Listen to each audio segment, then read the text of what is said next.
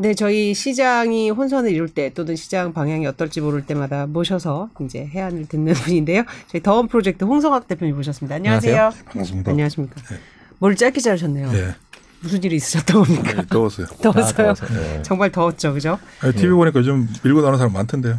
그, 네, 네, 그런 것 같긴 합니다. SBS는 안 됩니다. 네. 예. 그 네. 바로 시장 얘기를 예, 예. 여쭤보겠습니다. 미국 시장은 계속 오르고 있는데 네. 나스닥은 벌써 몇 달째 근데 우리 시장도 오늘은 조금 오르긴 했습니다만 뭐 미국만큼은 아닌데요. 뭐가 그렇게 다른 겁니까?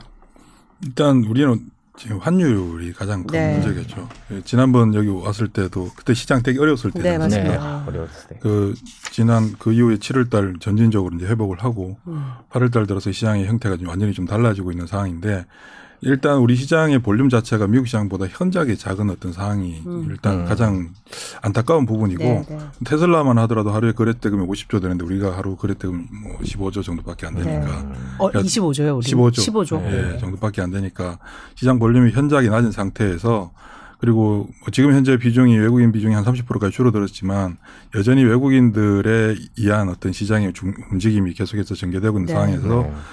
어, 환율은 무시할 수가 없는 거잖아요. 물론 최근에 1314원까지 계속 올라갔다가 뭐 1300원 초반에서 왔다 갔다 하고 있는데 궁극적으로 환율과 감안해서 외국인들이 어, 안정적인 어떤 시장의 그 매수 주체가 되려면 1200원대 초반까지는 환율이 내려와 줘야 되는데 음. 최근 다행스럽게도 뭐 지난번에도 말씀드렸습니다만 유가가 87불 때까지 네. 도달했죠 일단은 87불이라고 하는 가격대 왔다는 얘기는 러시아 전쟁에서 이제 완전히 벗어났다는 얘기가 되는 것이고 정상적인 어떤 수준에서 이제 유지가 되는 어떤 상황인데 환율이 하락을 함으로써 물가 불안 요소가 완화되고 물가 불안 요소가 완화됨으로써 미국 연준의 금리 정책 강도 높은 금리, 금리 정책도 둔화될 가능성이 있고 음. 그러면 결국 국채 금리도 하향 안정화 될 수 있는 요소들을 갖추고 있는 거죠. 그런 그런 어떤 상황에서 최근에 불안정했던 어떤 환경에서 미국으로 딱 자금들이 집중되는 달러만이 살 길이다 해서 뭐 달러 인덱스가 굉장히 강세를 보이는 상황에서도 좀 완화되는 현상들이 보여지고 있거든요. 음. 그럼에도 불구하고 현재 우리 원달러율 시장이 특히 원화 원화가 상대적으로 약세를 보이고 있는 이 부분이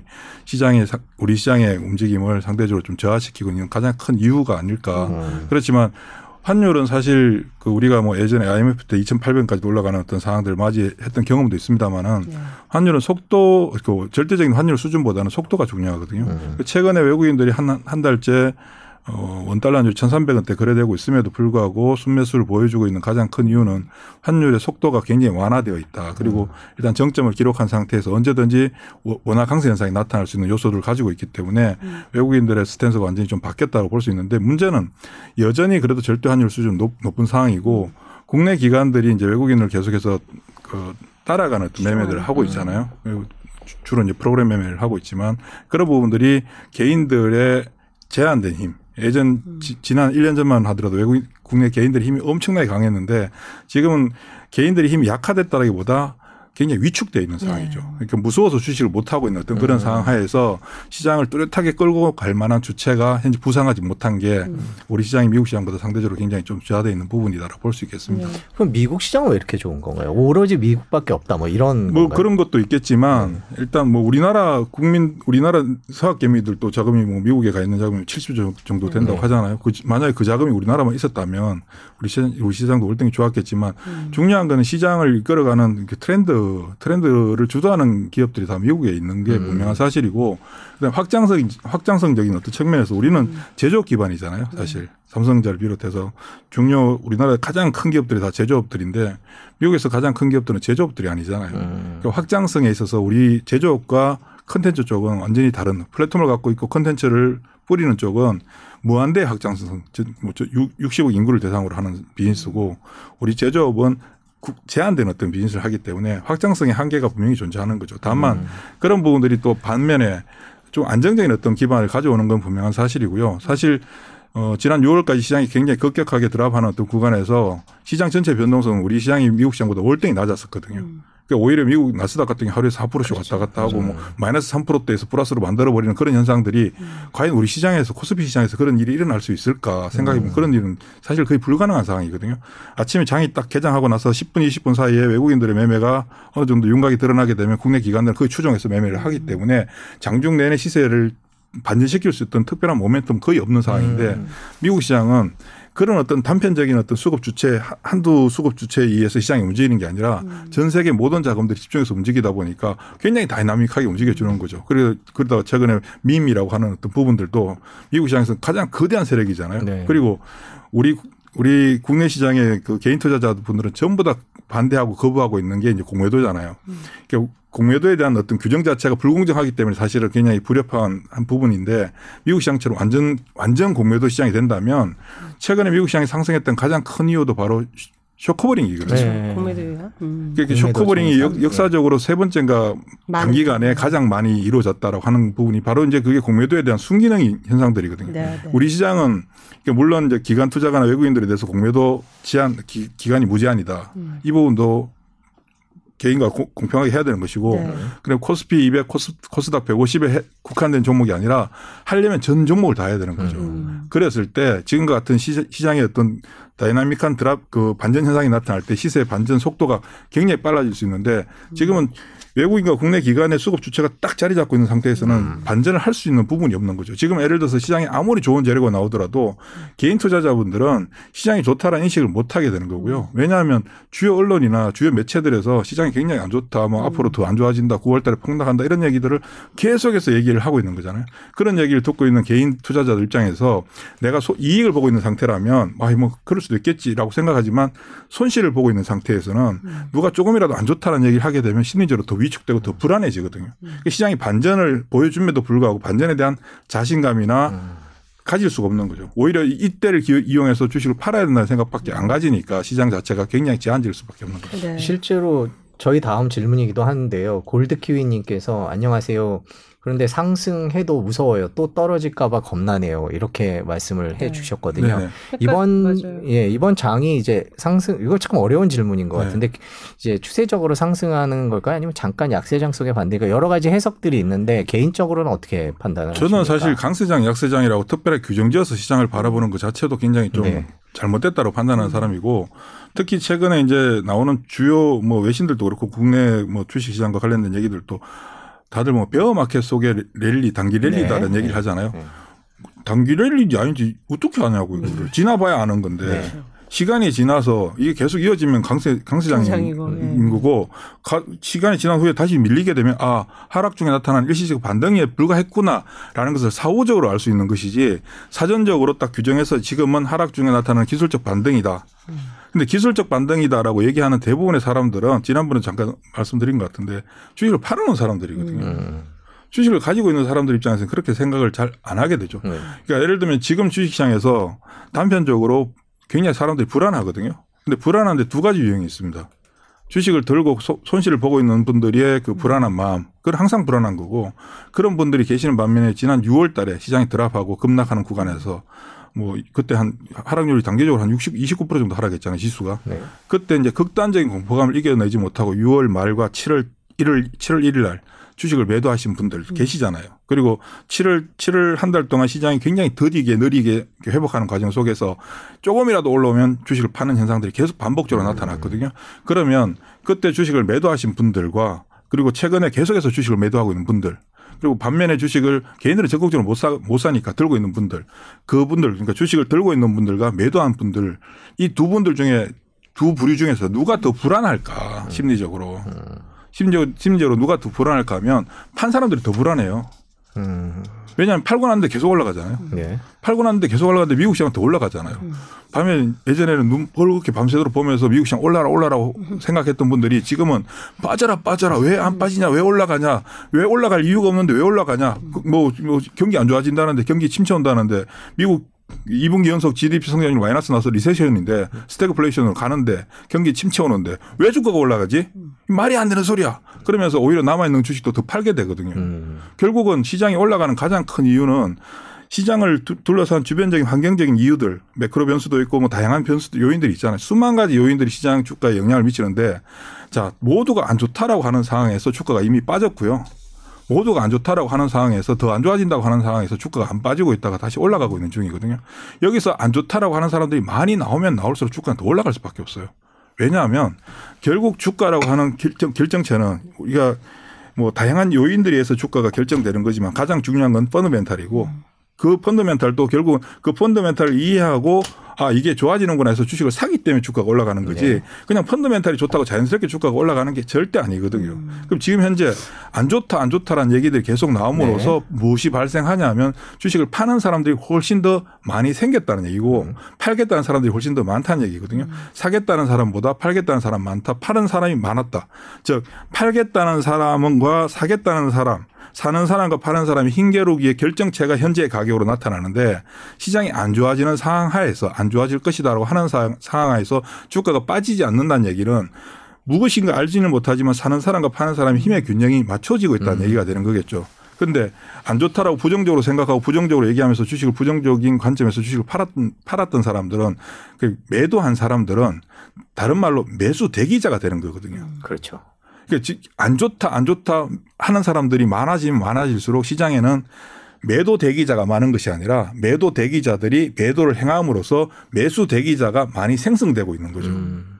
그러니까 시장에는 오히려 수급적인 관점에서 놓고 볼 때 지금까지 굉장히 불안정했던 환경 하에 있던 게 수급적인 상황에서 굉장히 좋은 환경으로 바뀌어가고 있는 거죠.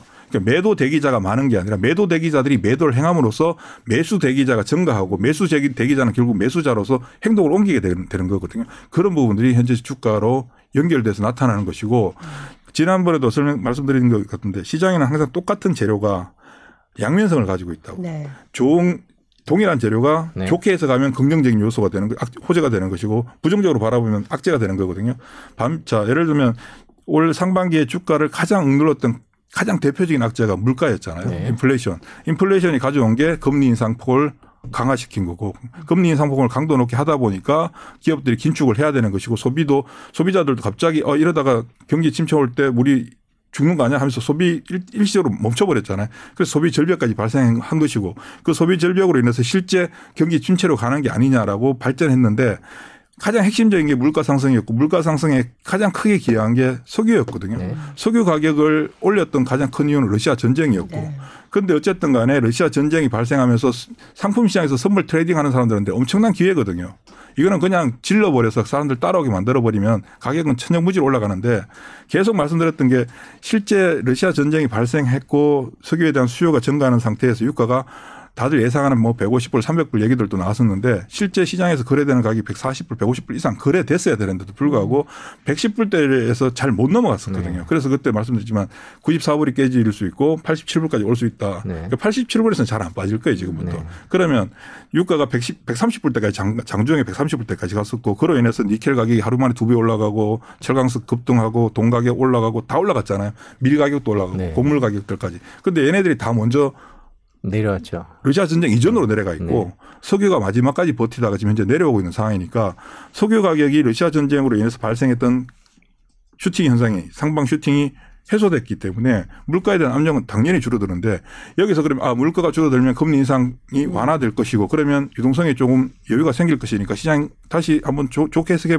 접근해 봐야겠네라고 생각하는 게 일상적인 생각인데 여기서 이제 투자자들이 위축되고 나니까 어, 유가 빠지니까 어, 이게 소비가 급감해서 위축되고. 경기가 진짜 나빠지는 거구나. 음. 이게 그러니까 똑같은 건데 계속해서 부정적으로 바라보는 거죠. 그 네. 부정적으로 바라보는 관점이 시장을 지배했고 그 시장을 지배하는 자들이 이제 소위 말하는 구루라고 하는 주, 주체들이 그런 쪽으로 계속 몰고 가니까 시장에 있는 절대 다수의 개인 투자자들도 이미 손해를 봤으니까 손해 내가 손해를 봤는데 어디 가서 주식을 주식하는데 난 손해 봤습니다. 근데 내가 정말 바보처럼 주식해서 손해 봤습니다라고 얘기를 아무도 하기 싫어하거든요.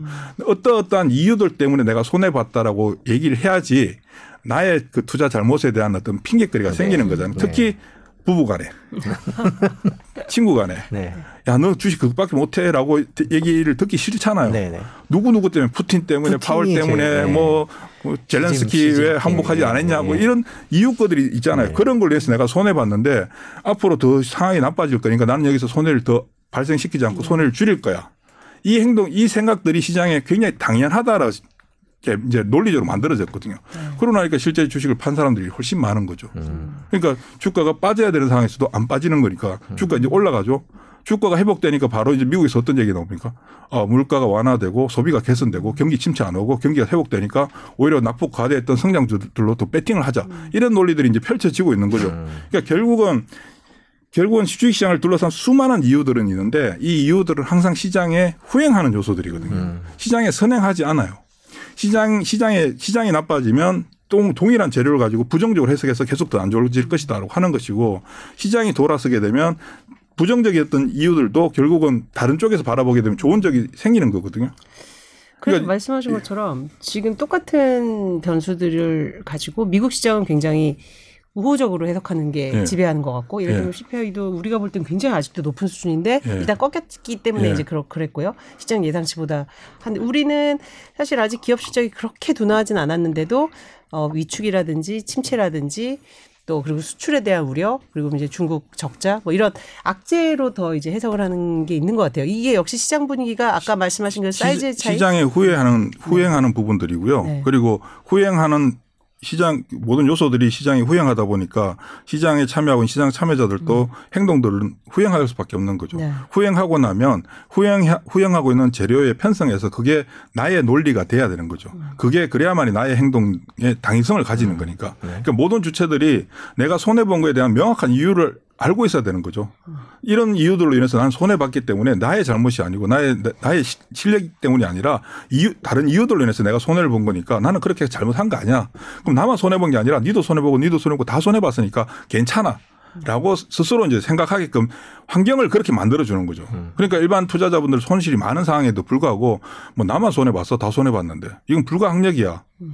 여기서 뭐 돈 버는 건더 있겠어. 뭐 이렇게 생각하게끔 만들어주는데 그게 이제 시장을 둘러싼 뭐 제도권도 마찬가지고요. 우리 특히 금융기관들 뭐 증권사나 자산운용사나 투자자문사들도 이 손실 피해갈 수 없잖아요. 그럼 그 손실을 피해갈 수 없는 그런 부분들에 대한 이유들을 계속 설명해야 되는데 그게 너무 과도하게 시장을 지배했던 거죠. 지난 6월 달에 급락했던 것은 대외 요인보다 우리 시장 내부의 수급적인 요소가 가장 결정타를 줬던 거고요. 그 수급적인 불균형에 의해서 급락했던 상황들이 마무리되고 나면 그다음부터 시장을 압박하는 매물들은 사실 굉장히 없어져요. 그러니까 6월 말 7월 초에 막 사- 일간 300억 정도까지 반대매매 나왔던 게 최근에 이제 100억도 안 나오고 있거든요. 110억, 100억, 뭐 어떨 땐 90억 나오고. 그러니까 아주 일상적인 수준으로 돌아갔는데 문제는 그러니까 굉장히 좋은 가격을 보여주고 있고 시세가 회복되는 과정 속에서는 외생 변수가 발생해 단기간에 큰 드랍이 나타나게 될 때 보통 우리 개인 투자자분들이 알고 있는 뭐 개인 뭐 펀드 매니저들도 마찬가지죠. V자 반등이라고 하는 부분들을 생각하는데 그게 아니라 시간을 장기간 걸쳐서 꾸준히 하락했을 때는 회복도 또한 꾸준하게 회복되는 과정들을 거치게 되거든요. 문제는 하락할 땐 대체적으로 같이 모든 종목들이 하락하는데 회복할 때는 모든 종목이 회복하지 않아요. 모든 종목이 회복하지 않고 특히 지난 7월 달은 전체적으로 하락했던 부분에 대해서 똑같이 골고루 회복하는 구간이었기 때문에 아주 느리고 더디게 전개됐는데 이게 일정 수준 한 단계 레벨업 되고 나면 그때부터 이제 옥석이 이제 구분되는 상황들이 만들어지게 되는데 문제는 여기서 삼성자 같은 시가총이 제일 큰 종목들이 치고 가주면서 지수를 끌고 가준다면 시장은 굉장히 재미없는 시장이 될 거예요. 근데 굉장히 다행스럽게도 환율이라고 하는 부분이 계속 1,300원대 유지해 줌으로써 외국인들이 삼성자부터 시작한 시가총액 상위 종목에 대한 그 바스켓 매매를 통해서 왔다 갔다 하면서 지수를 계속 유지시켜 주고 있거든요. 여기서부터 어떤 상황이 만들어지냐면 지수는 그렇게 크게 움직이진 않는데 종목들이 막 올라가는 종목들이 나오기 시작해요. 음. 수익률이 뭐 예를 들면 단기간에 30%씩 40%씩 나오는 종목들도 나오게 되고 예를 들면 최근에 뭐 바이오 중- 중에서 박셀바이오 같은 경우는 단기간에 100% 이상씩 올라버리는 이런 현상들이 나오게 되면 시장에 있는 모든 거래자들이 아, 시장 안 좋다라고 하는데 왜 올라가는 종목이 나오지? 라고 question mark를 달게 되면서 올라가는 종목들에 대한 이유들을 찾기 시작하고 그와 유사한 종목들을 찾기 시작하게 되거든요. 근데 여기서부터 어떤 문제가 발생하냐면 시장이 전체적으로 하락하거나 지수가 올라가는 상황에서는 국내 기관 투자가들이 가장 유리해요. 뭐 외국인도 마찬가지겠지만 특히 국내 기관 투자가들은 삼성전자부터 어떤 펀드든지 펀드 종류와 관계없이 다 삼성전자부터 시가총액 순위로 다 편입해 놓고 있기 때문에 지수가 올라가면 그에 대한 혜택을 똑같이 보거든요. 그러면 국내 기관 투자가들 간의 수익률의 격차가 크지 않아요. 그러니까 누가 잘났고 누가 못났고가 아니라 대체적으로 비슷한 형태로 가게 되는데 지수를 지금처럼 딱 묶어 놓고 시장은 돌려주는데 지수를 딱 묶어 놓게 되면 어떤 상황이 발생하냐면 기관 투자가들 간의 수익률 격차가 막 발생하기 시작해요. 음. 실력이 보인다. 이제부터는 예를 들면 시장에서 핫하게 움직이는 종목들을 포트에 편입하고 있는 비중을 높게 갖고 있는 기관 투자가는 수익률이 굉장히 치고 가게 되고 그런 애들을 편입하지 못했던 애들은 낙후되거든요. 근데 기관 투자가들은 매일매일 이 살얼음판 걷는 수익률 경쟁을 하거든요. 내가 가진 돈이 저쪽 기관에 옮겨간단 말이죠. 펀드 매니- 매니저들이 제일 자존심 상해하는 부분들인데 그러면 기- 국내 기관 투자가들이 뭘 하게 되냐면 수익률이 좋고 잘 앞서 나가는 기관 투자가의 포트를 그대로 복제를 하게 돼 있어요. 음. 예를 들면 A란 종목을 A- A란 종목 혹은 A란 집단이 시장에서 굉장히 강하게 움직여 주는데 이 집단을 편입하고 있는 기관 투자가의 수익률이 좋아지잖아요. 그러면 이걸 가지고 있지 못한 기관 투자가들은 얘를 따라가든가 비록 수익률 격차는 발생했지만 더 이상 발생하지 격차가 벌- 벌어지지 않기 위해서 따라가거나 아니면 그 대안인 다른 종목군을 찾아야 되거든요. 지금 현재 시장에서 나타나고 현상이 바로 그 대안을 찾는 작업들과 더불어서 추정하는 작업이 같이 복합적으로 발생하고 있어요. 그래서 지금부터는 지수가 움직이지 않으면 엄청나게 재미난 장이 만들어져요. 근데 개인 투자자들 입장에서는 굉장히 힘들죠. 어려운 거 아닌가요? 어, 너무 힘들죠. 왜냐하면 이 특정한 종목군들이 움직일 때 특정한 한 종, 한두 종목이 연속해서 계속해서 시세를 끌고 가는 상황이 만들어지게 될 때 이거는 끝자락에서 나타나는 현상이거든요. 이건 끝자락인데 지금 현재 그런 현상이 나왔다면 이건 이 시장은 아까 서두에 말씀하신 것처럼 그냥 하락장의 기술적 반등에 불과해져요. 음. 지금 지금 시점에서 연속적으로 시세를 막 뽑으면서 막 집단적으로 옛날 2011년도 차화전 같은 그런 현상들이 만들어지면 시장은 단발성으로 끝나게 되는데 지금은 몇몇 개 종목군들이 계속해서 돌아가면서 순환매를 보여주고 있는데 여기서 재미난 게 뭐냐면 지난 6월 달에 시장이 급락할 때 급락하는 과정에서 가장 먼저 방어를 해줬던 게 제약바이오였거든요. 네. 제약바이오 같은 경우는 2020년 9월 달에 고점을 기록한 후에 물론 종목별로 차이는 있습니다만은 대체적으로 개인 투자자들을 굉장히 힘들게 만들었던 대표적인 종목들이에요. 2020년 9월 달에. 코스피 지수 고점은 2021년 1월 달이었잖아요. 그 한 4, 5개월 동안 시차를 두고 제약바이오는 먼저 빠지기 시작했고 지수는 삼성자가 2021년 1월 8일, 1월 11일 삼성자가 막 8%씩 올라가고 LG전자 상한가 들어갔던 그때가 3,000포인트 정점 기록을 하고 밀리기 시작했는데 바이오는 그때부터 지금까지 계속 빠졌었거든요. 빠지다 빠지다 지쳐가지고 막 12만 원 하던 게 뭐 2만 원 하고 있고 뭐 15만 원 하던 게 3만 원까지 내려오고 이런 어떤 종목들이 뭐 허다하게 많은 상황이었고 그런 종목들이 결국은 시장에서 개인 개인 투자자분들이 뭐 신용 쓰신 분들은 이미 다 정리가 됐고 현금으로 들고 계신 분들도 지쳐서 지쳐서 정리가 되는 상황이 진행되다 보니까 지난 6월 달에 시장이 급락하는 구간에서 제약 바이오가 빠지질 않았어요. 가장 먼저 자리를 잡아줬고 제약바이오의 특징이 뭐냐면 기업에 대한 불안성을 가지고 있잖아요. 사실 기업에 대한 믿음은 가지기가 좀 힘들어요. 저희들 같은 전문가가 아닌 사람들은 의료계 쪽에 계- 계신 분들이야 뭐 알겠지만 어, 사실 여의도에 있는 펀드 매니저들도 바이오는 잘 모르잖아요. 대체적으로. 그 기업에 대한 어떤 불안감을 가지고 있기 때문에 배팅을 많이 할 수도 없고 특히나 국- 국내 국내 기관 투자가나 외국인들이 어느 정도 지분을 뭐 확보해서 끌고 갈 수 있는 그런 구조는 아니거든요. 그러니까 외국인들과 국내 기관들의 비- 어, 지분 비중이 굉장히 낮고 개인들의 비중이 높을 수밖에 없는데 그러다 보니까 변동성이 확대되는 거죠. 근데 이와 유사한 성격을 가진 업종이 전혀 동떨어졌지만 게임이 그래요. 음. 게임도 그렇고 미디어 쪽도 그렇거든요. 게임 미디어가 그 제약 바이오 게임 미디어는 전혀 다른 sector인데도 불구하고 시장에서 거래하는 사람들은 동일한 사람들이 거래하는 대표적인 종목들이죠. 제약 바이오가 변동성이 크듯이 게임 미디어도 변동성이 크거든요. 그리고 제약 바이오도 외부에서 자금 조달해야지 기업을 존속하는 기업들이 많듯이 게임이나 미디어도 마찬가지죠. 투자를 계속 받아서 뭐 하나 터트리면 대박이 나는데 그게 안 되면 그렇군요. 비- 성격이 비슷하네요. 성격은 비슷한데 바이오는 이제 그 수익을 내기까지가 이제 굉장히 오래 걸리는데 게임은 그래도 이제 계속된 어, 그- 출시와 그러니까 그 조금 사업 구조는 완전히 다른데 네. 성향은 다른데 시- 주식 시장에서 아, 네. 거래하는 시장에서. 사람들이 네. 제약 바이오를 매매하는 사람들이 음. 다른 종목보다 삼성자를 매매하지 않고 예.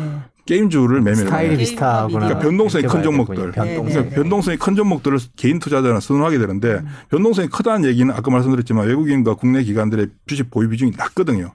낮으니까 개인들의 힘만으로 변동성이 확대되는 거죠. 음. 그게 이제 그 성격이 제약바이오가 괜찮아지면 반드시 게임이 좋아져요. 아. 게임 미디어가 연결되는데 음. 지금 시장은 굉장히 재미난 현상이 뭐냐면 이 제약바이오로부터 시작된 가격의 모멘텀이 게임 미디어로 연결돼서 얘네들까지 계속 교차하면서 움직여주고 있거든요. 이게 이게 이것도 하나의 순환이에요. 그리고 지난번에 이제 미국 바이든 대통령의 그린 정책이 상하원 통과했잖아요. 네. 그게 3,690억 불이잖아요. 우리나라 돈은 한 500조 정도 되는 이 게임으로 인해 가지고 전 세계 그린과 관련된 아, 뭐, 뭐 일단 태양광 풍력 우리나라에 또 원전이 움직이고 있고 네. 이들이 강력한 모멘텀을 가진 거잖아요, 사실은. 음, 네. 그러니까 일단 시장은 가장 중요한 게 모멘텀인데 아까 말씀드렸지만 개인 간의 이해, 개인들의 그 리스크 그러니까 이미 오랫동안 고생하던 부분에서 벗어나서 새로운 어떤 동력을 찾는 데 있어서 제약바이오가 페이스메이커 역할을 시장에서 해줬고 그, 그 뒤를 이어서 게임 미디어가 둘이 이제 같이 교차하면서 움직여주는 시장의 하나의 축을 만들어주고 있는 상황이고 얘네들이 또 움직여주면 2차 전지나 로봇 관련 종목들도 같이 연동돼서 움직이는 현상들을 가지고 있어요. 거기다가 이 산업재 쪽에서 조선 기계, 뭐 철강금속, 뭐 특히 이제 에너지 쪽, 화학 이쪽도 그린 정책과 관련해서 모멘텀을 가지고 있죠. 그러면 시장에서 어떤 형태가 만들어지냐면 삼성전자는 환율에 의해서 외국인들이 계속 누르고 있고 들어왔다 나갔다 하면서 그냥 유지만 시켜주고 있는 거죠. 삼성전자 지난번에 왔을 때 제가 더 이상 안 빠진다고 말씀드렸잖아요. 네. 더 이상 안 빠지는 상황이거든요. 네. 올라가지는 못하죠. 음. 올라가지는 못하고 더 이상 안 빠진다는 얘기는 코스피 지수는 묶어놨다는 얘기고 묶어놓은 상태에서 조금 전에 말씀드렸지만 이런 모멘텀을 가진 종목들이 시장에서 움직이기 시작하면 개인들도 수익률의 격차가 발생할 수 있는 상황이지만 국내 기관들 특히 메이저 뭐 기관 투자가들 뭐 미래에셋이나 삼성투신 같은 경우는 제외하고 중소형 자산운용사들 조그만 투자 자문사들 같은 경우는 자금 이동이 빈번하게 나타나거든요. 음. 자금 이동이. 그러면 수익률에 따라서 자금들이 왔다 갔다 하는 현상들이 만들어지기 때문에 기관들 간에 기관들에 의한 그동안 2, 3년 동안 거의 바닥에 땀 납작 엎드려 있던 기관들이 시장에 가장 중요한 매매 주체로서 역할을 하게 되는 상황이 시장에서 만들어졌어요. 그러니까 기관들이 삼성자를 붙이면서 외국인들하고 싸워서 이길 수는 없잖아요. 국내 기관들이. 근데 국내 기관들이 외국인들이 덤비지 않는 영역에서 종목별 수익률 게임을 하는 거는 원래 잘, 제일 잘했던 거거든요. 그 2011년도에 차화정이 만들어졌는데 최근에 재미난 게 태조 이방원이 예, 만들어졌어요. 저도 지금 그거 여쭤보려고 했는데 태조 이방원이라는 용어 해주시죠. 그 태조 태조 이방원이 만들어진 게 태, 태양광, 태양광이고 조, 조선. 조선, 이, 이는 2차 전지, 2차 전지, 방은 방산주, 예. 원은 원전. 원자력. 예. 이거를 누가 만드냐 기관들이 만들거든요. 음. 이거는 개인들이 만드는 게 아, 아니고요. 그러니까 이게 등장한 배경이 그런 게 있군요. 그러니까. 기관들이 이 부분들 가지고 밀어붙이는 거거든요. 음. 그러면서 얘네들이 밀어붙이게 되면 삼성자는 묶여 있더라도 시장에서 뭔가가 주도주가 이게 그동안 굉장히 빠른 순환매로 이제 연속적인 시세가 안 되죠. 따라가면 올리고 밑에 저가에 사면 그 다음날 올라가면 팔고 이런 매매가 이루어지는 시장에서 이 범위를 넘어서서 한 단계 레벨업 되는 종목들이 실제 제일 먼저 어디서 나타나냐면 올- 조선주에서 나타났거든요. 현대미포조선 같은 경우 뭐 주가가 막 치고 가는 상황들 만들어지고 그다음 피팅 업체들이 나타나기 시작했어요. 성광벤드, 태광, 하이록코리아 같은 이 굉장히 기술력 전 세계에서 기술력 최고인 회사들이죠, 사실은. 근데 주가가 억눌러 있었거든요. 7, 8천 원대. 그게 지금 15,000원대까지 올라오는 상황이 만들어지고 이제 얘네들이 붙어 주니까 예전에 얘네들이 언제 움직였냐면 2005년, 6년, 7년도 옛날 자본자들이 막 유가가 150불 갈 때 움직였던 대표적인 종목들이거든요. 그러면서 풍력 움직여주죠. 그린 정책에 의해서. 그리고 어차피 그쪽으로 가는 거잖아요. 거기다가 최근에 OCI부터 시작해서 하나솔루션, 하나시스템즈 같은 태양광 종목들 움직이죠. 한국항공우주, 그다음에 LIG 넥스원, 그다음 하나 에어로 시스템 같은 방산주들도 움직여주죠. 얘네들을 누가 움직이냐? 얘는 기관들이 움직이는 거거든요. 얘네들은 기관들이 움직이는데 삼성자 같은 종목들은 기관들이 시세를 만들지 못하지만 얘네들은 만들 수가 있다고. 그런데 이게 모든 기관들이 어, 자, 오늘부터 삽시다 합의해서 하느냐 그게 아니라 그 중에서 시장을 좀 더 제대로 면밀하게 피킹해서 보고 먼저 베팅한 사람들이 있겠죠. 그런데 시장은 예를 들어서 시장에 예를 들면 이쪽 길로 가는데 이쪽 길로 가는 종목을 아무리 돈을 집어넣어도 안 돼요.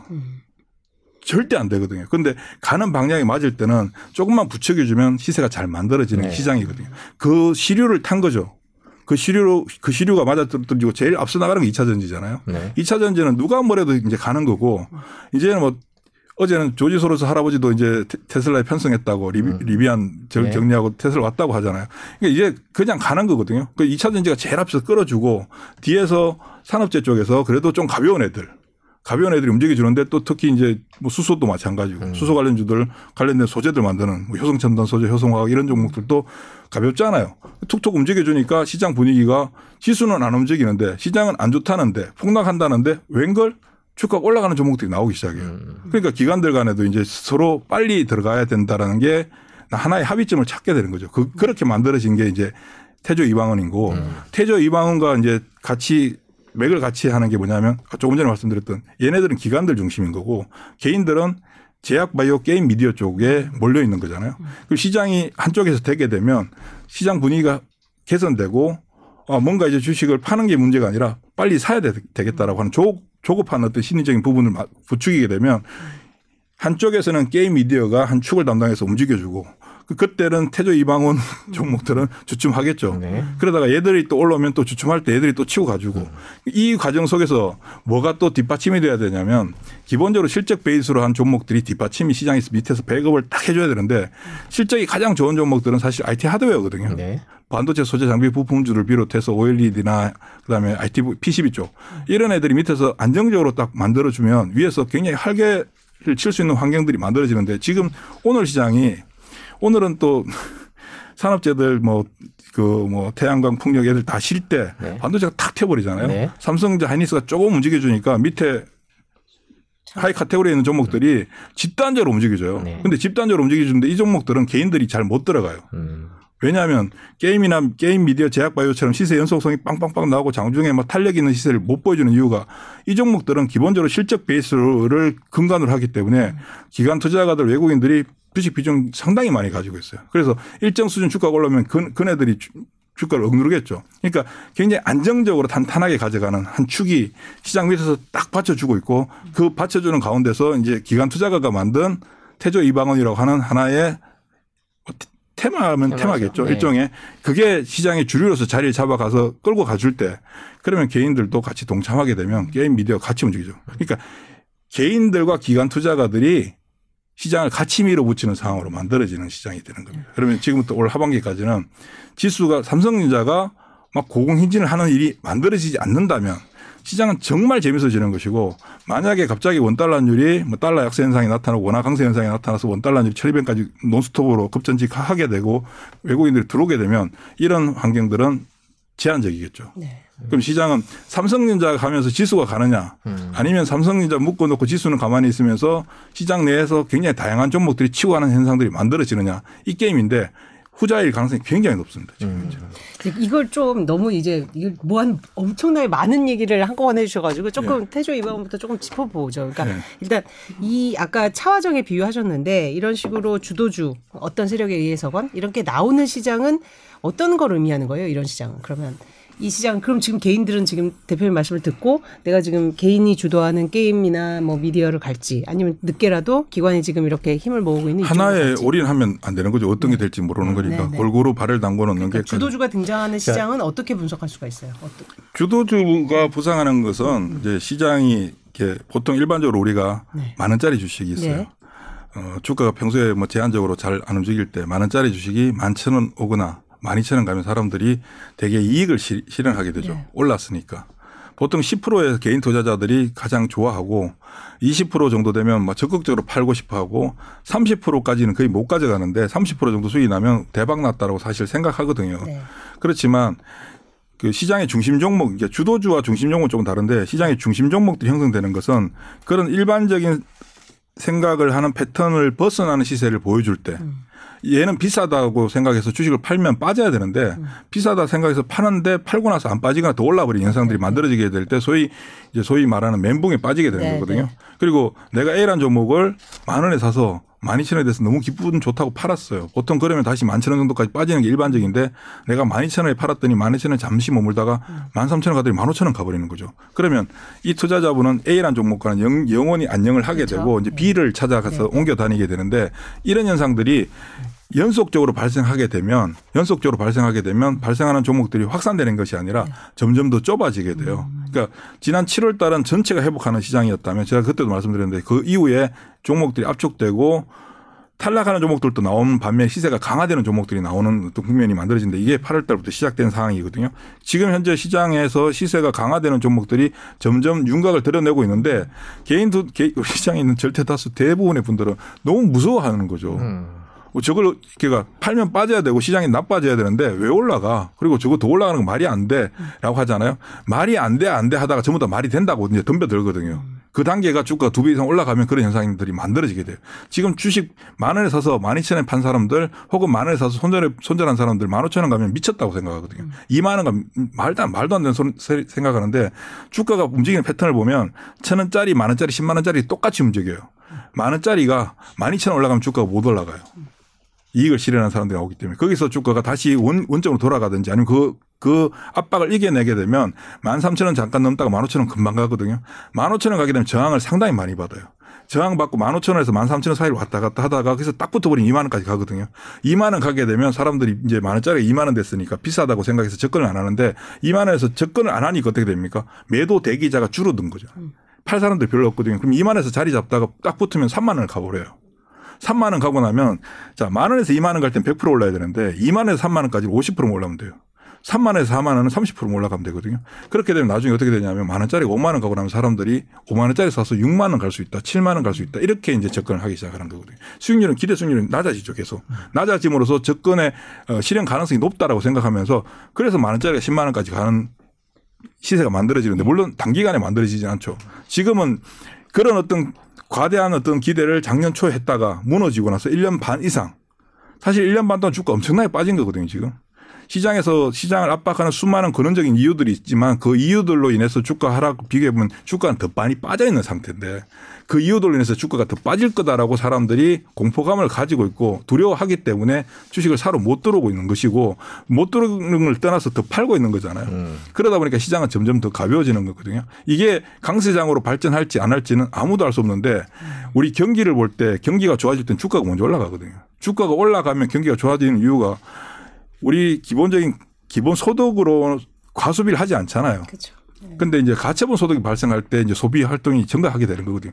결국 가, 가처분 소득이 가장 빨리 시장의 소비 시장으로 연결되는 게 주식 시장이고 주가가 올라가게 되면 결국은 가처분 소득에 의한 소비가 회복되고 그게 이제 경기를 밀어붙이면서 실제 경기가 나쁘더라도 주가가 먼저 올라야만이 경기가 좋아지는 것처럼 지금은 약세장 속에 나타난 일시적 반등이다라고 해석할 수는 있겠으나 이게 만약에 일시적 반등이 아니라 상승이 더 연결돼 버리면 사람들이 사고 전환을 해야 되겠죠.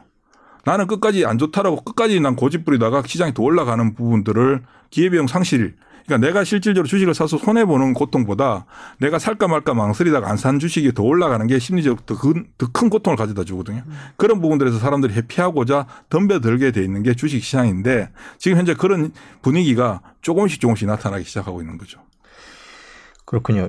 예를 들어서 개인 투자자 입장에서 생각을 해보면 지금까지 길게 설명해 주신 내용들이 좀 어려운 내용이잖아요. 아? 판단하기도 힘들고. 아니, 그러니까 내용이 예를 들면 어, 그러니까 제가 말씀드리는 거는 저기 대표님 말씀이 어렵다는 게 아니라 그 어느 주식을 선택하고 이게 올라가고 저게 기관이 끌고 뭐 이렇게 하나 하나 선택하기가 힘들기 때문에 예전에는 다들 뭐 그냥 삼성전자 주식을 뭐 오래 갖고 있다든지 아니면 뭐 지수에 투자해서 코덱스 뭐 이베 이런 거를 산다든지 이런 얘기들이 있었잖아요. 예. 지금 개인 투자자들 입장에서는 가장 어려운 시장이에요. 어떻게 하는 게 지혜로운 그러니까 그러니까 그 기관들 결정 마냥 따라갈 수는 없는 기관들도. 예. 주식을 기관들은 주가가 올라가면 사게 돼 있어요. 기관들은 주식이 빠지면 빠져도 사지만 나중에 주가가 한 단계 더 레벨업 돼서 치고 가게 되면 아까 말씀드렸지만 수익률 경쟁을 해야 되는 입장이기 때문에 그냥 가격 붙는 쪽으로 더 붙게 돼서 역사적으로 놓고 볼 때 주식 저가를 누가 만드냐면 기관 투자가들이 매도해서 만들고요. 고가를 기관 투자가들이 매수해서 만들어요. 그러니까 최저가와 최고가는 기관 투자가들이 만들거든요. 개인들이 만드는 게 아니라 그 중요한 건 중간에 진행되는 부분들 또한 그네들이 만들죠. 근데 문제는 단순히 아, 이 종목을 외국 국내 기관들이 사니까 주식이 좋구나라고 판단하면 그건 정말 잘못된 거고요. 걔네들이 움- 그러니까 기- 기관 투자가들이 들어올 수밖에 없는 구조를 가지고 있는 종목들을 먼저 선정 선, 선정을 해서 내가 이제 종목을 좀 압축해 놓은 후에 그 종, 그들 종목들의 가격 변화가 생길 때마다 적절하게 조금씩 조금씩 자금 조절해 나가는 게 가장 중요한데 우리 개인 투자자분들이 항상 오해하시는 것 중에 하나가 주식을 한 종목 잘 사서 대박 내면 돈을 버는 거고 타이밍이 중요하고 뭐 이런 얘기 하잖아요. 살 타이밍. 주식은 타이밍이다. 뭐 이런 얘기 하는데 그게 아니고요. 배팅액을 얼마나 잘 조절하냐가 가장 중요하거든요. 그러니까 개인 분들이 가장 힘들어지는 구조를 보면 주식을 지금 같은 시기에 막 살까 말까 하고 망설일 때는 굉장히 신중하죠. 그래서 주식을 살 때 내가 가진 돈 전 재산을 올인하지 않아요. 조금 사죠. 사죠. 그러다가 이제 자신감 붙고 좀 주식 올라가게 되면 아 스스로가 이제 내가 주식을 너무 자- 잘하는구나 왜 내가 진작 안 했을까 이런 과도한 자기 확신을 가지면서 있는 돈 없는 돈 끌어와서 배팅액 자체에 대한 조절 없이 그냥 퍽퍽퍽 지르게 되는데 그게 좋은 결과가 나오게 되면 굉장히 안 좋아지거든요. 보통 이제 내가 가진 자금을 제대로 배팅을 해서 좋은 결과가 나왔어요. 근데 이걸 이제 좋은 결과가 나서 돈 많이 수익을 많이 내서 돈을 벌었다. 그러면 기분이 좋아질 거 아니에요. 근데 여기서 무슨 문제로 발생하냐 하면 자기 자신에 대한 과, 과신을 하게 되는 거죠. 그러면서 내가 하는 행동들은 무조건 맞을까 하면서 그 다음에 더 큰 배팅을 하게 되거든요. 큰 배팅 해서 맞으면 좋은데 그래서 대부분 털리게 돼요. 그래서 벌 때는 작은 배, 작은 금액을 베팅해서 돈을 벌다가 큰 돈을 베팅하고 나서 조금만 손실이 나도 내가 작은 돈으로 벌었던 돈보다 훨씬 많은 돈을 잃어버리게 되죠. 그러면서 이제 본전을 찾아야 되겠다는 욕구만이 머릿속에 지배하다 보니까 결국은 이겨내지 못하고 지난 6월 같이 급락하는 상황이 만들어질 때 결국 시장의 이유를 찾고 주가 하락의 이유는 내가 잘못한 게 아니라 내가 손해본 건 내가 잘못한 게 아니라 어떤 이유 때문이다라고 그 이유를 찾으면서 손해를 보고 저축을 처분하게 돼 있죠. 그러니까 배팅액 조절을 얼마나 잘하느냐가 가장 중요한데 이거에 대한 훈련이 안 돼 있죠. 전혀 안 돼 있습니다. 사실은. 그래서 시장이 좋아지건 나빠지건 사실은 배팅액 조절만 잘 해 나가면 뭐 그렇게 크게 큰 문제 없이 꾸준히 갈 수가 있거든요.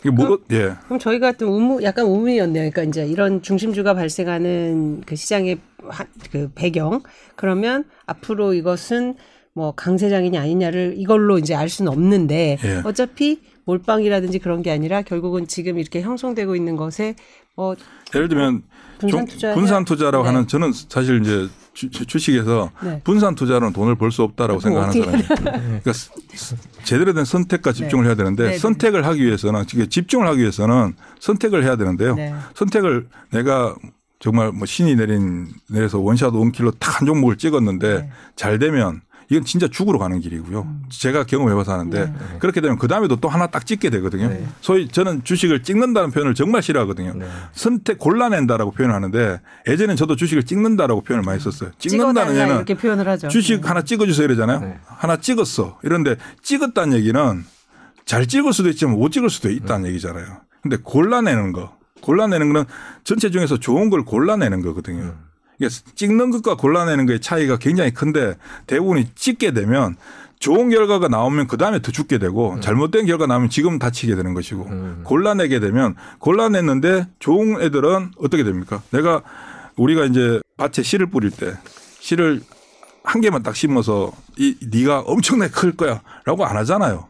여러 개 하잖아요. 여러 개 뿌리듯이 종목을 예를 들면 아까 태조 이방원이다. 그럼 네. 태조 이방원에 각각 하나씩 네. 그다음에 뭐 게임이다. 게임에 뭐 한두 개, 미디어에 한두 개, 2차 전지 소재 장비 쪽에 소재에 몇 개, 장비에 몇 개, 뭐 반도체도 한두 개. 이렇게 그냥 그냥 아무 생각 없이 사는 게 아니라 그, 그나마 나름대로 괜찮다라고 생각되는 애들을 선택을 하는 거죠. 네. 선택을 하고 그 다음에 여기서 시세가 내가 생각한 만큼 잘 가주는 종목이 있- 있을 거 아니에요. 그럼 걔를 더 사야 되는데 내가 뭐 여러 개 나눠서 다 산다고 돈을 다 써버렸다. 그러면 이 중에서 가장 부진한 애들, 음. 부진한 애들을 잘라서 잘 가는 애한테 계속 보태주는 거예요. 그러다 보면 결국은 마지막에 한두 개가 남게 되거든요. 결과적으로 선택과 집중이 되는 그렇죠. 그게 선, 그게 집중인데 내가 집중을 하기 처음부터 집중을 하면 잘못될 가능성이 너무 많은 거죠. 이게 진짜 예를 들면 카지노에 바카라랑 달러박 하나도 없는 거거든요. 근데 모아 나가는 골라낸 후에 그러니까 우리가 이제 자식 농 부모님도 옛날 자식 많이 키웠을 때 공부 전부 다 잘하는 경우도 있지만 잘하는 애도 있고 못하는 애들도 있을 거 아니에요. 그러면 못하는 형제들한테 우리 집안에 이 친구가 우리 둘째가 우리 집안을 일으킬 제목이니까 너가 다 희생해서 제- 밀어줘. 이렇게 우리 어릴 때 우리 세대, 우리 부모님 세대 그렇게 잘 왔잖아요. 주식도 똑같이 그렇게 하는 거거든요. 내가 어떤 성견지명이 있고 시장을 뭐 예측하고 미래를 내다보고 뭐 기업들의 성장을 어떻게 합니까 사실은. 그거는 꾸준히 같이 가야 알 수 있는 건데 그걸 미리 알 수는 없잖아요. 그 같이 가면서 확인해 가- 가는 거죠. 확인해 가면서 내가 나한테 내 계좌에 조금이라도 도움이 안 되는 애들을 잘라내야 되는데 주식 시장에서 가장 중요한 게 인간 보호 본능, 자기 보호 본능이 강해서 내 계좌에 종목이 여러 개 있으면 내 소- 가장 손해 본 주식이 가장 아프니까 네, 그렇죠. 손해 본 주식이 가장 아프니까 이익 본 조금이라도 이익 나면 잘라서 걔를 계속 더 해주거든요. 그러니까 이거예요. 자식 뭐 한 네다섯 명 있는데 공부 제일 못하는 애한테 계속 학금비 주는 거죠. 야 너는 그 공부 잘하니까 네 혼자 공부해. 그냥 계속 막내 공부 못하는 애한테 학금비 줘놨더니 얘 학금비 엄청나게 쓰는데 계속 공부 못하는 거예요. 주식을 그렇게 하고 있거든요. 일반인들이.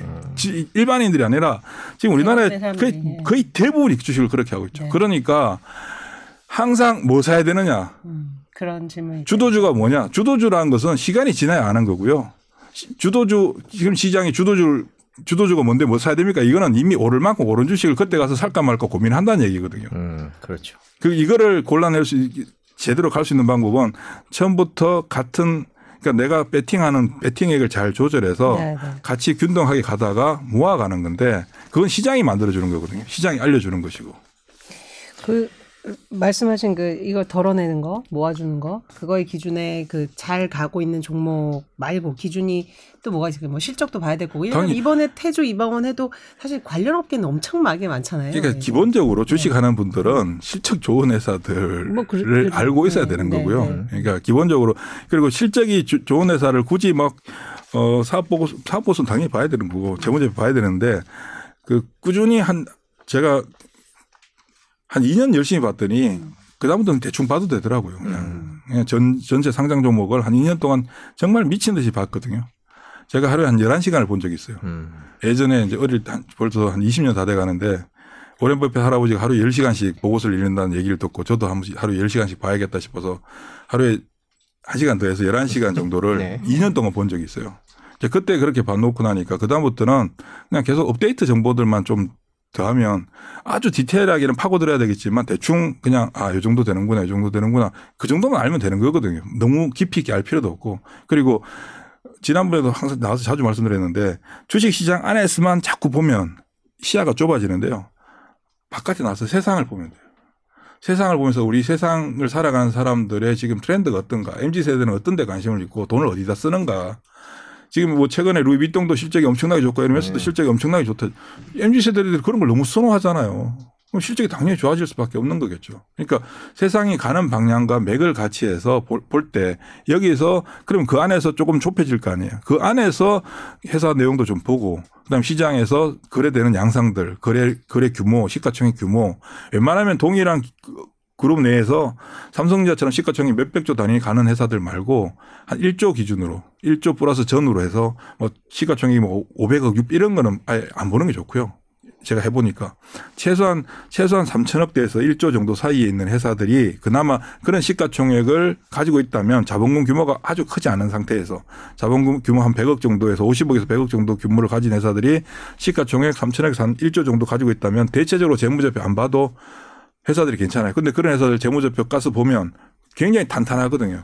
그런 회사들 가운데서 이 세상과 같이 가는 방향의 사업을 하는 애들, 기업들이 있을 거 아니에요. 그런 애들을 내가 어느 정도 피킹을 해 놓은 후에 같이 이제 같이 시세 트래킹을 계속 해 나가는 거죠. 장도 보면서 장중에 뭐 열심히 사고 팔고 하는 걸 노력을 하는 게 아니라 얘네들이 어떻게 움직이는가를 체크해 가면서 종목들 내 계좌에 내 계좌에 어떤 얘들을 가지고 한 방으로 인생 역전해야지가 아니라 계속 수익을 만들어 가는 거죠. 저 같은 경우는 어떻게 하냐면 저는 계좌의 비중과 수익률을 똑같이 맞춰 가려고 해요.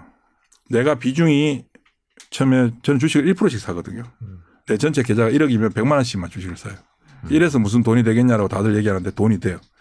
그러니까 내가 계좌에 어, 비- 주식 비중이 5%면 그 종목도 수익률이 5% 정도 맞추는 거죠. 그리고 주가가 어 비중이 10% 정도 되면 수익률도 한 10% 나와야 돼요. 그런데 이거를 나눠서 사다 보면 그럼 초기에 샀던 단가로 따지면 수익률이 5, 60% 이상 나와야지 10% 비중의 수익률이 10% 정도 만들어져요. 음. 그럼 이렇게 가게 되면 굉장히 탄탄하게 가거든요. 그런데 비중이 높아졌는데 수익률이 같이 가다 수익률이 탈락하게 되면 비중도 좀 줄여야 되겠죠. 그럼 비중 줄이면 다- 자연스럽게 비중 줄고 수익률 낮아지니까 반대로 비중 낮은 애들이 수익률 좋아지면 거기에 비중을 좀 더해서 수익률과 비중을 최소한 맞춰 가지. 그러면 내 계좌는 자연스럽게 어떤 현상을 가지게 되냐면 파란색 마이너스 그 수익을 내는 뭐 시장이 특별하게 지난 우리 올 상반기처럼 막 이렇게 집단적으로 얻어맞는 구타를 당하는 상황이 아니라면 내 계좌에는 웬만해서는 파란색을 보이는 종목이 잘 없게 돼요. 작더라도 아주 미약하더라도 계속 빨간색을 보여주는 종목들로 가져가게 되거든요. 그러면 수익을 키워가는 내공을 힘을 어느 정도 자기도 모르게 가져가게 돼요. 그러면서 주식을 주가가 올라가고 비중이 주가가 올라가면 아 돈을 벌어서 기분이 좋구나가 아니라 아 내가 이 주식에 대해서 비중을 더 늘려갈 수 있는 기회가 만들어지는구나. 주식은 주식에서 돈을 버는 것은 결국 주식을 들고 있어야 돈을 버는 거거든요. 사고 팔고 하는 행위는 들고 있- 들고 있기 위한 하나의 보조 수단이에요. 주식을 매수하는 것은 자동차를 말하면 시동을 키는 거고요. 시동키로 누르는 게 매수하는 거고요. 매도는 시동키를 끄는 거예요. 그럼 자동차의 목적은 시동키를 키- 키는 게 키는 것과 끄는 게 목적이 아니잖아요. 자동차는 주행하는 게 목적이잖아요. 목적지까지 가는 게 주식에서 주식에서 본질은 주식을 들고 가는 거거든요. 들고 가는데 많은 우리 개인 투자자분들뿐만 아니라 시장에 있는 사람들은 주식의 전부는 매수 매도를 잘해야 된다라고 생각을 하는데 매수 매도는 행위일 뿐이에요. 주식을 들고 가는 과정에서 얼마나 잘 들고 갈 수 있느냐는 내가 만들어 가는 건데 아까 말씀하신 것처럼 그렇게 만들어 가는 게 제가 해본 이건 어디까지 저의 생각이고 제가 하는 매매인데 제가 이 매매를 지금 현재 20년째 하고 있는데요. 그 이전엔 저도 굉장히 거칠게 매매했었거든요. 그때는 뭐돈벌 때 엄청나게 벌었다가 막 다 한 방에 다 날려먹고 이런 정말 주변 사람들이 미쳤다라고 할 어떤 그런 매매들을 했, 했던 적이 있었는데 지금은 다들 그래서 돈을 언제 버냐라고 얘기할 만큼 좀 안전하게 하는데 남들보다 더 많이 벌어요. 음. 항상. 결국은 시장에서 가장 좋은 주식은 내가 가지고 있게 돼요. 내 계좌에. 네, 저희가 그 투자법에 대해서 고개를 끄덕끄덕이면서 듣고 있느라고 다음 질문을 바라고 있었습니다. 그 저희가 이제 쭉 얘기가 인플레이션부터 여기까지 왔는데 네. 그 아까 했던 시야를 넓게 가져라라고 말씀해 주셨으니까 세계 경제 한번 잠깐 여쭤볼게요. 예. 그 우리나라 우리나라 얘기부터 여쭤볼게요. 그럼 우리나라 수출이 조금 어떤가 싶기도 하고요. 불안하기도 하고 음, 우리나라 경제 상황은 어떻게 전망을 지금 하십니까? 예를 들면 전체적으로 뭐 경기 침체 온다 그러고 소비 절벽 들어오고 기업들의 재고 자산이 지금 사상 최대치다라고 하- 하는 부분들 이 부분은 굉장히 우려스러운 부분들이기도 하죠. 근데 정말 또 다행스러운 게 뭐냐면 우리 주식 시장만 놓고 볼 때 수급적인 측면에서 불안한 요소, 부- 이렇게 부정적인 요소를 가져다 주는 게 환율인데 우리 나라 경제에서는 수출 기업들이 경제의 70% 이상 차지하잖아요. 뭐 혜택을 보겠죠. 그러니까 한 차익을 실제 기업들 수출 기업들 같은 경우는 겉으로 내색은 하지 않더라도 지금 이 상황을 굉장히 즐길 거예요. 그러니까 수요 둔화 뭐 그 재고자산 증가 뭐 그런 부분을 인한 기본적인 매출 매출이 감소할 수 있는 부분들을 어 그러니까 Q가 줄어드는 부분을 P가 음. 커버해 주는 역할들을 일종의 해주고 있는 거죠. 그러니까 일종의 방어 역할을 환율이 기업들의 실적들을 방어해 주는 부분들이고 이고 지금 궁극적으로 미국 시장에 그, 그 금리 인상하고 경기 침체 온다라고 하는 게 70년대 경기가 온다 뭐 뭐뭐 지금부터 현금 해라 뭐 오만 얘기들이 있잖아요. 근데 가봐야 아는 거고요. 근데 문제는 실제 경기가 침체될 수 있는 요소들이 보여지고 있느냐. 물론 숫자상으로 둔화되고 있는 건 명확하지만 지난 어 이번에 CPI 발표됐을 때 8.5% 발표되니까 시장이 막 환호했잖아요. 네. 3월 달에도 8.5%였거든요. 네. 3월 달에 8.5% 때는 다들 죽는다고 했잖아요. 네. 근데 똑같은 8.5%인데 좋다고 하잖아요. 네. 그러니까 시장의 양명성을 띠고 있는 거거든요. 음. 시장이 개선되는 상황이 만들어지고 그리고 어차피 유가는 이제 8월 달, 9월 달 되면 유가가 더 하향화됐으니까 물가는 더 내려갈 것이고 그리고 이미 시장에서 미 연준은 시장이 지레짐작으로 1%까지 올릴 것이다라고 시장이 이미 인정을 해버렸었잖아요 한때. 네. 이제 자이언트 스텝을 넘어서서 울트라 스텝까지 온다라고 시장이 한번 인정을 해버린 상태이기 때문에 연준에서 금리를 75bp 올리든 50bp 올리든 시장은 좋아할 거예요.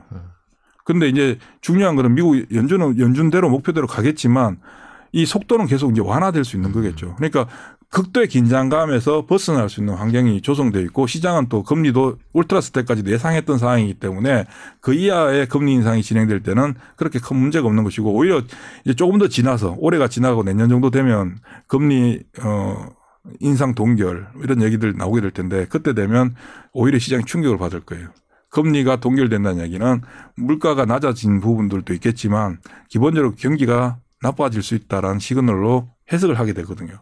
그래서 당분간은 오히려 금리가 올라가는 게 이제 시장이 더 좋아하는 상황으로 만들어질 거예요. 그러면 연준 절차, 연준 정책대로 어 지금은 뭐 자이언트 스텝, 울트라 스텝이 나와서 단기간 내에 물가를 잡기 위해서 목표치 3.2에 3.2나 3.5까지 금리를 조기에 올리게 되면 시장은 안 좋아질 수 있죠. 수급적인 측면도 마찬가지고 유동성적인 측면도 마찬가지겠지만 그때 가서 금리를 동결해버리는 상황이 만들어지면 경기에 대한 부정적인 시그널을 시장이 받아들이는데 물가가 안정되고 모든 게 조금 완만해지는 상태에서 연준에서 목표대로 가되 금리 인상폭을 완화시키게 되면 시장의 기- 긴축에 대한 긴장감도 줄어들지만 경기 상승에 대한 기대도 더 가지게 되거든요. 그러면 궁극적으로 시장의 상승을 또다시 만들어낼 수 있는 요소를 가지게 되겠죠. 유가는 어떻게 전망하십니까? 유가는 더 이상 올라가기 힘든 거죠. 현재 87불이라고 하는 게 굉장히 중요한 가격이거든요. 그게 어떤 의미가 있는? 그건 제가 만든 시스템에서 저는 아, 네. 저는 가격을 분석하는 시스템을 가지고 있기 때문에 그러니까 종목들도 주식도 가격을 딱딱딱 저는 잡아서 거래를 하거든요. 그러니까 모든 데이터를 뭐이 시- 세상에 거래되는 모든 건 다 집어넣으면 가격들이 나와요. 네. 그러니까 유가 같은 경우도 87불 때는 굉장히 평이한 수준인데 여기서 만약 80불 때 이하로까지 내려가는 상황이 만들어지면 조금 안 좋은 상황이 만들어질 수. 그건 수요 감소에 의한 음. 어, 유가 하락이기 때문에 경기 침체 우려. 그렇죠. 그럴 가능성이 있기 때문에 근데 87불대에서 잘 빠지진 않을 거예요. 최근에도 계속 장중에 87불 터치를 예. 하고 있는데 아주 탄탄하게 버텨주고 있거든요. 여기서 유가가 올라가지도 않고 내려가지도 않고 가준다면 가장 해피한 경우가 되는 거고 아무튼 뭐 제가 경제학자는 아니기 때문에 경제가 어떻게 될지는 잘 모르겠으나 네. 제가 저는 주식시장을 통해서 이제 세상을 좀 바라보는 편인데 시장은 생각보다 나쁘지 않다. 음. 그리고 제가 볼 때는 오- 올 올해는 이제 지난 6월 달을 기점으로 그 유동성을 유동성이 종말을 선언한 게 이제 6월 달이었고요. 네. 7월 달부터는 유동성이 아닌 이제 주식시장의 본질, 실적, 그다음 성장, 실적이 먼저 우선되고 여기서 이제 아까 말씀드렸지만 분위기가 뭐 태조 이방원 움직이고 뭐 이렇게 되잖아요. 그러면 이제 시장에 들어오는 사람들은 성장을 찾기 시작할 거예요. 또 다시 또 다시 성장을 찾으면서 미국 시장에서도 뭐 유니티나 로브룩스 같은 애들도 걔들 이미 두 배 올랐거든요. 음. 저점 대 6월 달 저점 대비 두 배 올랐어요. 알게 모르게. 그, 그 이상 또 올라가는 현상들이 만들어지게 되면 또 최근에 나오는 게 미국의 또밈 주식들이 또 움직이는 네, 분위기 만들어지잖아요. 그렇죠. 이게 왜 만들어지냐면 분위기가 개선됐기 때문에 만들어지는 거거든요. 그렇게 되면 암호화폐 시장도 또, 또 활기를 찾겠지만 뭐 작년처럼 뭐, 뭐 그런 어떤 급격한 현상은 안 나타나겠죠. 음. 그러면 또 최근에 뭐 시계 같은 것도 뭐 리셀러 가격이 막 급락한다면서요. 음. 얘들도 다시 또, 또, 또 자리 잡겠죠. 그냥 전체적으로 안전을, 안전하게 가는데 다만 계속 장기 침체로 가고 있는 건 부동산이잖아요. 음. 부동산 시장은 한번 방향성을 잡으면 몇 년씩 가는 건데 주식을 떠나서 마땅한 투자 대안을 지금 찾으려고 아무리 생각해 봐도 대안이 별로 없어요. 그러니까 결국 주시장으로 돈들이. 몰려들 수밖에 없는 상황으로 가겠죠. 그럼 결국은 말씀대로 성장을 지금 쭉 찾고 있는 시장 환경이라고 보면 금리가 아무리 좀 더 오른다고 해도 뭐 성장 뭐 예, 그- 그럼요. 그러니까 그동안에 뭐 금리 상승은 이런 쪽이 악재다라는 그런 도식적인 판단은 안 그거 그거는 그냥 교과서적인 거고 음. 이론적인 거고 제가 뭐 저는 이런 얘기 뭐 이런 말씀드리면 또 뭐 앞으로 엄청나게 달리겠는데 음. 미국 시장도 마찬가지고 우리 시장도 마찬가지고 시장에 대한 시장에서 주류로 활동하고 있는 음, 주요 매매 주체들 음, 매매 주체들의 시장 경험이 부족하다. 음. 특히 미국 시장도 마찬가지고. 네. 그러니까 이런 다양한 변수 변화들을 경험해 봤을 때는 그냥 무시해도 될 만한 요소들. 근데 그런 걸 너무 중요하게 지금 예, 특히 제도권에서는 아주 단편적으로 지나가도 그냥 별 문제 없는 건데 그게 너무나 중요한 것처럼 막 얘기들을 해요. CPI 지수가 지난 발표됐을 때 8.5% 나올 때 당연히 6월 달보다 줄어들거든요. 유가가 이미 벌써 30% 이상 빠졌는데 전체 미국 인플레이션 지표에서 48%를 차지했던 게 유가인데 유가가 30% 이상 빠졌으니까 당연히 물가 지수는 내려올 건데 이게 내려올까 말까 이런 거 가지고 막 오늘 발표하는데 오늘 저녁 발표하는데 어떻게 될까 이거 막 저는 그런 거 보면서 아 좀 많이 답답하다. 음, 어차피 인하될 거고 인하되게 되면 당연히 연준도 여유가 생길 것이고 연준도 힘을 가질 거 아니에요. 그동안 요걸 엄청나게 먹었지 않습니까? 근데 자기들 목표대로 물가가 하향 안정화되면 금리 정책도 좀 더 유연하게 쓸 수 있는 것이고 그리고 저는 그 연준의 연준 위원들이라고 하는 분들 저는 만나보지는 못해봤지만 연방은행 총재라고 하는 분들이 저는 그분들 진짜 대단한 분들이라고 생각하는 게 시장에 미, 미리 노이즈를 막 줘요. 금리 계속 뭐 1% 가야 된다. 1% 올려야 된다. 네. 75pp 계속 가야 된다. 이거는 미리 사전에 시장한테 경고를 해주는 거거든요. 음. 이런 실제 이런 현상이 나타났을 때 놀라지 말아라. 나 미리 얘기해 줬다. 근데 그런 얘기를 해줌으로 시장 참여자들로 하여금 금리에 대한 경각심을 가지고 긴장감을 가지게 만든 후에 실제 이제 그게 현실로 나타났을 때 안 놀래잖아요. 올해 연준이 25pp 올리고 50pp 올리고 75pp, 75pp 올렸는데 올리는 날마다 주가 다 올랐어요. 음. 올리기 전에만 놀랬지 막상 올리고 나서는 다 올랐거든요. 그러니까 거기에 대해서 그 깊이 있게 고민을 안 하는 거죠. 그러니까 실제 시장에 사전에 작년에 앨런 재무장관이 계속 얘기했었다고요. 미리 이제 연준에서 금리 올릴 것이다 막 얘기하고. 그러니까 연준에서 계속 스크래치를 주는 게 시장한테 시- 그때가 3번에 충격 받는 게 아니라 미리 받고 다지고 나오면 또 한 단계 또 올라가고 또 받고 이 과정이 계속 전개되고 있는데 그거를 그때그때 발표될 때마다 그 발표되는 날 오늘 발표되는데 얼- 어떻게 발표될까요? 뭐 파월 의장이 무슨 얘기를 무슨 얘기를 했는데 이게 매파적인 성격이냐 비둘기파적인 성격이냐 이런 게 뭐가 중요하죠.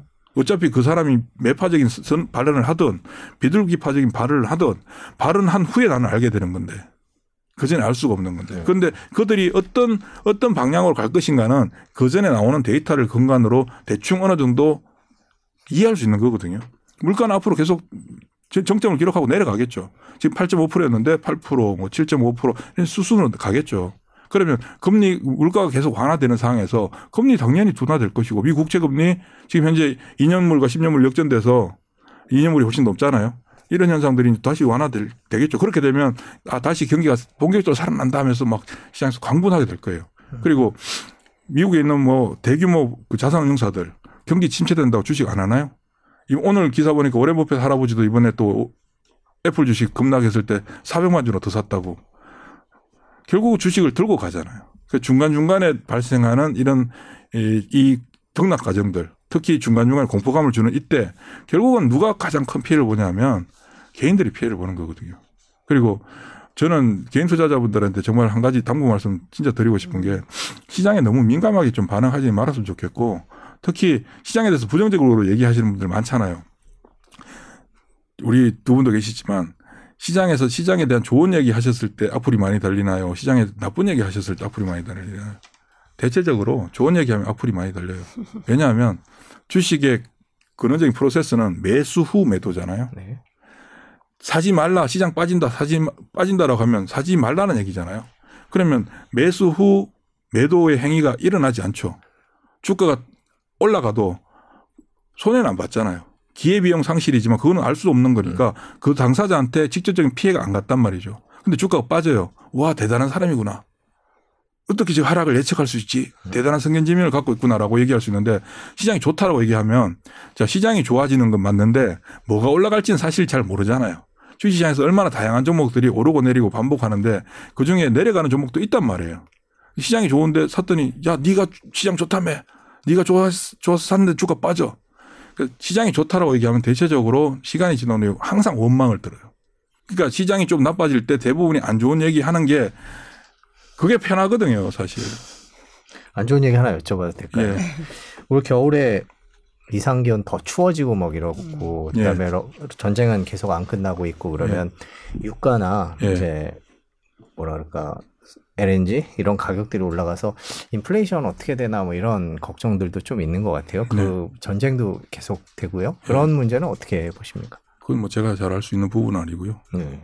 가을쯤 되면 또 윤곽이 드러나겠죠. 음 그때 가봐서 예. 그러니까 시장, 그 시- 저는 시장에 있으면서 뭐 1년 후, 2년 후를 저는 알 수 있다라고 생각하지 않고 그리고, 어, 내가 알지 못하는 부분, 내가 알려고 아무리 노력해도 알 수 없는 부분에 대해서는 저는 사실 관심을 안 가지고 있습니다. 그래서 전쟁은 어차피 지금 이제 소강 상태로 가고 있잖아요. 그리고, 어, 어떻게 보면 결국은 러시아가 원하는 형태로 마무리될 가능성이 높지 않을까. 이제 서방이 자꾸 우크라이나에서 이제 발을 빼고 있지 않습니까? 네. 반대로 미국 같은 경우도 우크라이나보다 최근에 대만에 훨씬 더, 음, 더 정성을 쏟고 있고 네. 그 세, 세상의 이목이 러시아, 우크라이나에서 벗어나서 중국과 대만 쪽으로 옮겨가고 있는 어떤 그런 상황들이 펼쳐지고 있는데 이게 사실 제일 걱정스러운 부분이기도 하죠, 이게. 근데 러시아 부분은 러시아가 원하는 부분은 다 얻어간 것 같고 실질적으로는 그리고 그 돈바스 지역이 어, 1600조 정도의 자원이 매장돼 있다면서요. 희귀 자원들이. 그게 그거 그걸 가지고 누가 가져가느냐의 싸움이었다. 결국은 음. 결국 러시아는 우크라이나 원래 옛날 러시아 영토였으니까 소련 소비에트 연방공화국 영토인데 거기가 가장 많은 자원이 묻혀 있는 곳이 우크라이나의 돈바스 지역인데 이제 우크라이나에서 그걸 취득해 감으로써 러시아는 러시아대로 자기 자리 했던 거고 문제는 이제 가장 피해는 이제 우크라이나가 보는데 누가 지금 이제 우크라이나에 대해서 적극적으로 지원해 주냐면 지난번에 그 영국 총리 있지 않습니까? 사임하신 그분이 그나마 우크라이나에 굉장히 우호적인 분이었는데 그분이 사임함으로써 우크라이나에 대한 어떤 정책적인 부분이 굉장히 둔화되고 있죠. 특히 독일 같은 경우가 지금 유럽의 수장인데 독일은 원래 러시아하고 친했던 국가잖아요. 그러다 보니까 우크라이나는 이대로 이렇게 그냥 마무리되는 게 가장 수순이지 않을까. 예, 제가 좀 어, 그 질문을 드렸었고 8월 마지막으로 저희가 지금 시간이 넘었는데 예. 지금 계속 더 물어보 여쭤볼 말이 너무 많이 남아서 예. 8월 남은 장 추석 전까지 이제 예. 추석 전까지 한 20일 좀 넘게 네. 남았는데 어떻게 전망을 지금 하시나요? 아까 말씀드렸지만 네. 이제 본격적으로 개인과 기관이 중심이 돼서 종목이 활발하게 움직여지는 상황들이 만들어지게 될 것이고 이렇게 되면 기관들도 조급해지고 개인들도 조급해지면서 시세가 분출하는 종목들이 이제 서서히 많이 나오기 시작할 거예요. 네. 예, 그래서 까딱 잘못하다가는 개인들은 옮겨다니면서 막 손해를 보게 되는 아, 상황인데 그럴 수도 있죠. 예, 이게 순환매를 잘못하면 타는 게 아니라 따라다니면 무조건 당하게 돼 있거든요. 네. 그러니까 제일 좋은 거는 시장에서 움직이는 중심 종목들 음. 안에서 그러니까 배팅을 한 방에 하면 견디지를 못해요. 음. 그러니까 분할해서 분산해서 조금 나눠서 들어갔는데 내가 진입한 한 시점이 그 단기 고점이고 들거든 하게 되면 일단 손절매를 하는 게 아니라 음. 조금 기다려 보시, 보시는 음. 거예요. 그럼 한 바퀴 돌면 다시 제자리에 오거든요. 음. 그때 비중을 좀 더 늘리고 요렇게 요렇게 해. 그러니까 물렸다고 바로 손절매를 음.